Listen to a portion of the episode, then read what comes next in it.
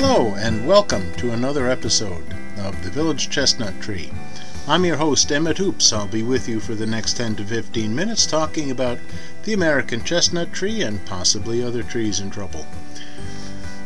The uh, thing that uh, is interesting me right now is the change in the air. Of course, if you're in uh, northern New York or New England this uh, October of 2021, we're astonished by how warm it is. Um, that is probably isn't true all over the uh, chestnut growing area, but uh, we have meetings coming up and we have people going out and finding the chestnuts that they know grow in the woods and seeing if there are any nuts left over from what the bears and uh, the turkeys and the deer and the squirrels and the chipmunks and the other wildlife that make use of the chestnut. Whatever they have left behind, we can pick up and throw into pots and uh, add to the growing genetic diversity of the uh, future crop of uh, American chestnuts. Anyway, I wanted to point out the uh, some of the news that it's news to me, but it's about a year old. This is from the Massachusetts and Rhode Island chapters of the American Chestnut Foundation. Uh, newly discovered a native bee that depends on chestnuts, how saving chestnut saves other species. They had a speaker from the USGS and uh, spoke about uh, this Andrena rehni and other insect pollinators of chestnuts. The uh, orchards, the chestnut orchards in Massachusetts and Rhode Island, um, may begin to host populations of this bee and others, and understanding the relationship of chestnuts to these insects might help the restoration of the chestnut and the pollinators. Isn't that neat? Anyhow, the next up is from Pennsylvania. A lot going on in Pennsylvania. The uh, their, their board of directors has decided to postpone their in-person meeting that they had planned for the fall due to concerns over COVID and variants. And instead, they're holding a shortened Zoom meeting on November 6th that's focused on the American chestnut and restoration efforts. Sarah Fitzsimmons, Director of Restoration, and Stephen Hoy, Orchard Manager at Penn State, will make short presentations with plenty of opportunities for new and experienced growers to connect, ask questions, and share experiences. So that is Saturday, November 6th for Pennsylvania from 10 a.m. to 11:30 a.m. and uh, you can contact mail at patcf.org. That's M-A-I-L at patacf.org if you want more information. That's uh, for Pennsylvania. In Ohio, uh, get your computers all fired up because they have grant applications up to $1,000 for any project or plan furthering the American chestnut by planting, education, or another matter. The grants are available to any people or organizations who would be interested in doing a project with chestnuts. For more information, you want to contact someone in the Ohio chapter. And uh, that's due October 30th, so you have a couple, well, two and a half weeks, I guess, to get that in the mail. Um, how do you contact the board members? Well, you go online to acf.org and you go look for the chapter uh, for Ohio, and uh, all the information you need is there. That's kind of exciting. Uh, Vermont and New Hampshire. On August 24 25th, the Maine chapter VP and the Vermont New Hampshire chapter president once again combined efforts to move American chestnut restoration forward. They checked the condition of hundreds of chestnut flowers at Cape Elizabeth, Maine, that they had pollinated earlier with transgenic pollen. This was one more important step in the transgenic chestnut experiment underway at the University of New England through Dr. Klak's leadership. And his work is closely coordinated with the College of Forestry and Environmental Science at SUNY Syracuse, where the transgenic chestnut was developed. Now, when these pollinated nuts mature, they'll be harvested and each one painstakingly analyzed to determine which ones have inherited the transgenic trees, uh, the transgenic tree's oxidase enzyme that will allow the next generation to tolerate chestnut blight. About half the nuts typically inherit the gene. And uh, all TACF chapters are actively locating nut producing wild American chestnuts and planting their nuts in conservation orchards. Cheese, trees that are cheese. Trees that are grown from these nuts will be pollinated with transgenic pollen once it is approved for distribution by federal agencies. So, pollinating and harvesting hundreds of chestnuts is difficult and labor intensive work.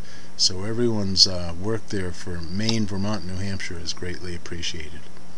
West Virginia in uh, West Virginia, members of that chapter gathered on the 13th of March at West Virginia University Greenhouse to pot up about 900 nuts. The volunteers worked in groups of four, and the task was accomplished in about three hours. And they're appreciative uh, for all the help that they got potting some chestnuts, what I consider the heartland of the American chestnut there, West Virginia. And in Virginia, the Virginia chapter of the American Chestnut Foundation is having its annual membership meeting on October 23rd, 2021. The uh, general membership for the Virginia chapter is going to be held 1 to 3 p.m. at the Rockfish Valley Community Center at 190 Rockfish School Lane, Afton, Virginia. It's open and to the public and also via Zoom. The guest speaker will be Sarah Fitzsimmons, the Director of Restoration for the American Chestnut Foundation, and her presentation will be called The Role of the Virginia Chapter in the Science of the American Chestnut Rescue, Reintroduction, and Restoration. Now, the Virginia chapter offers a monthly PowerPoint presentation on Zoom covering the history of the American chestnut, the blight, and the efforts to restore it, and it's about 45 minutes long. Their next presentation is October 20th at 7:30 p.m. Let them know if you'd like an invitation to the Zoom meeting, and uh, their regular schedule uh, for the next three meetings is October 20th, November 17th, and December 15th, all in 2021. And how do you find information on the Virginia chapter? Well, you go online and look up acf.org and get all the information that you need from the Virginia chapter right there. And that'll let you know when those Zoom meetings are. Now, last um, in this podcast, and absolutely not least, I just want to mention the passing of a good friend of mine. I only got to know Sherret Chase through my association with the American Chestnut Foundation's New York chapter. The difference in age was about 40 years. Now, Sherret was an amazing person. He was a professor at various universities. He was one of the driving forces behind the Green Revolution of the 1940s and 50s.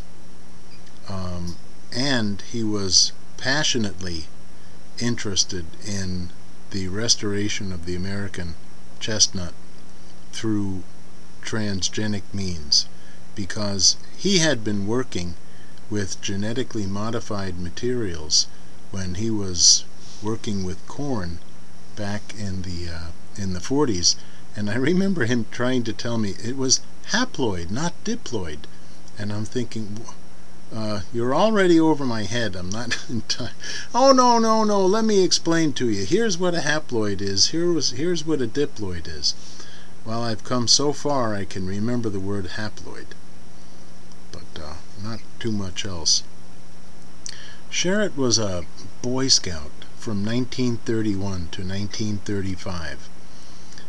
I mean, he was a competitive fencer. He won against the first year West Point team, and I, I will never forget him telling me about the summer of 1933 when he traveled to Germany and Austria with his experiment in international living. That's what that was called. Um, these days it's just, you know, exchange student. But uh, Sherret told me that he saw, as a young man, the coming of fascism in Germany, and gradually he did not feel like he was a welcome there.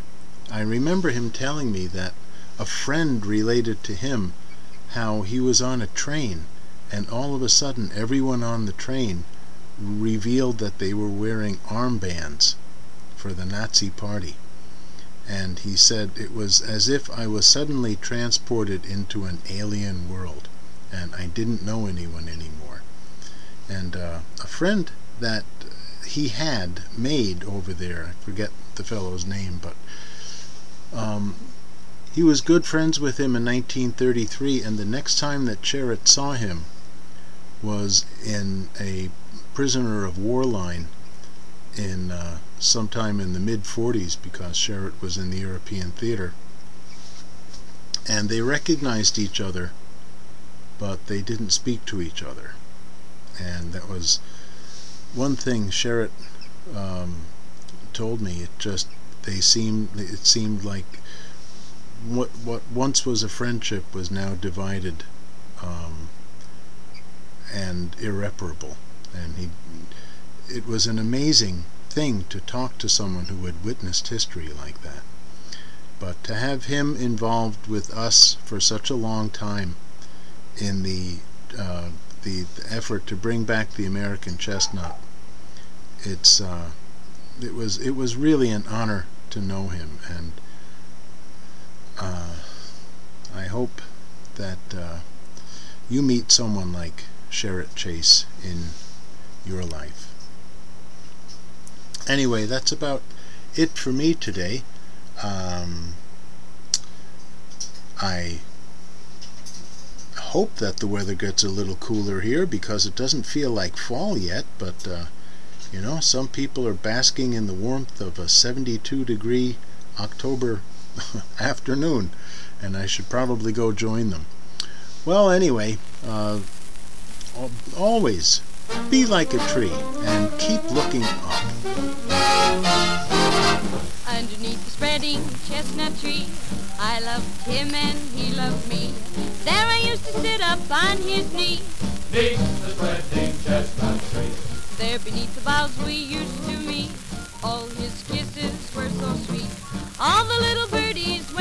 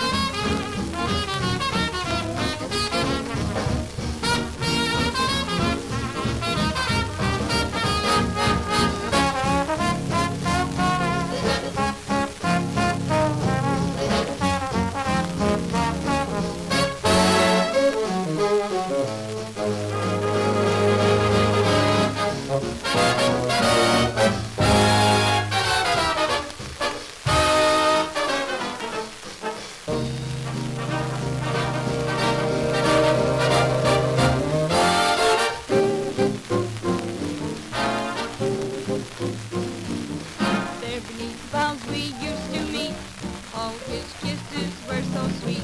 All the little birds.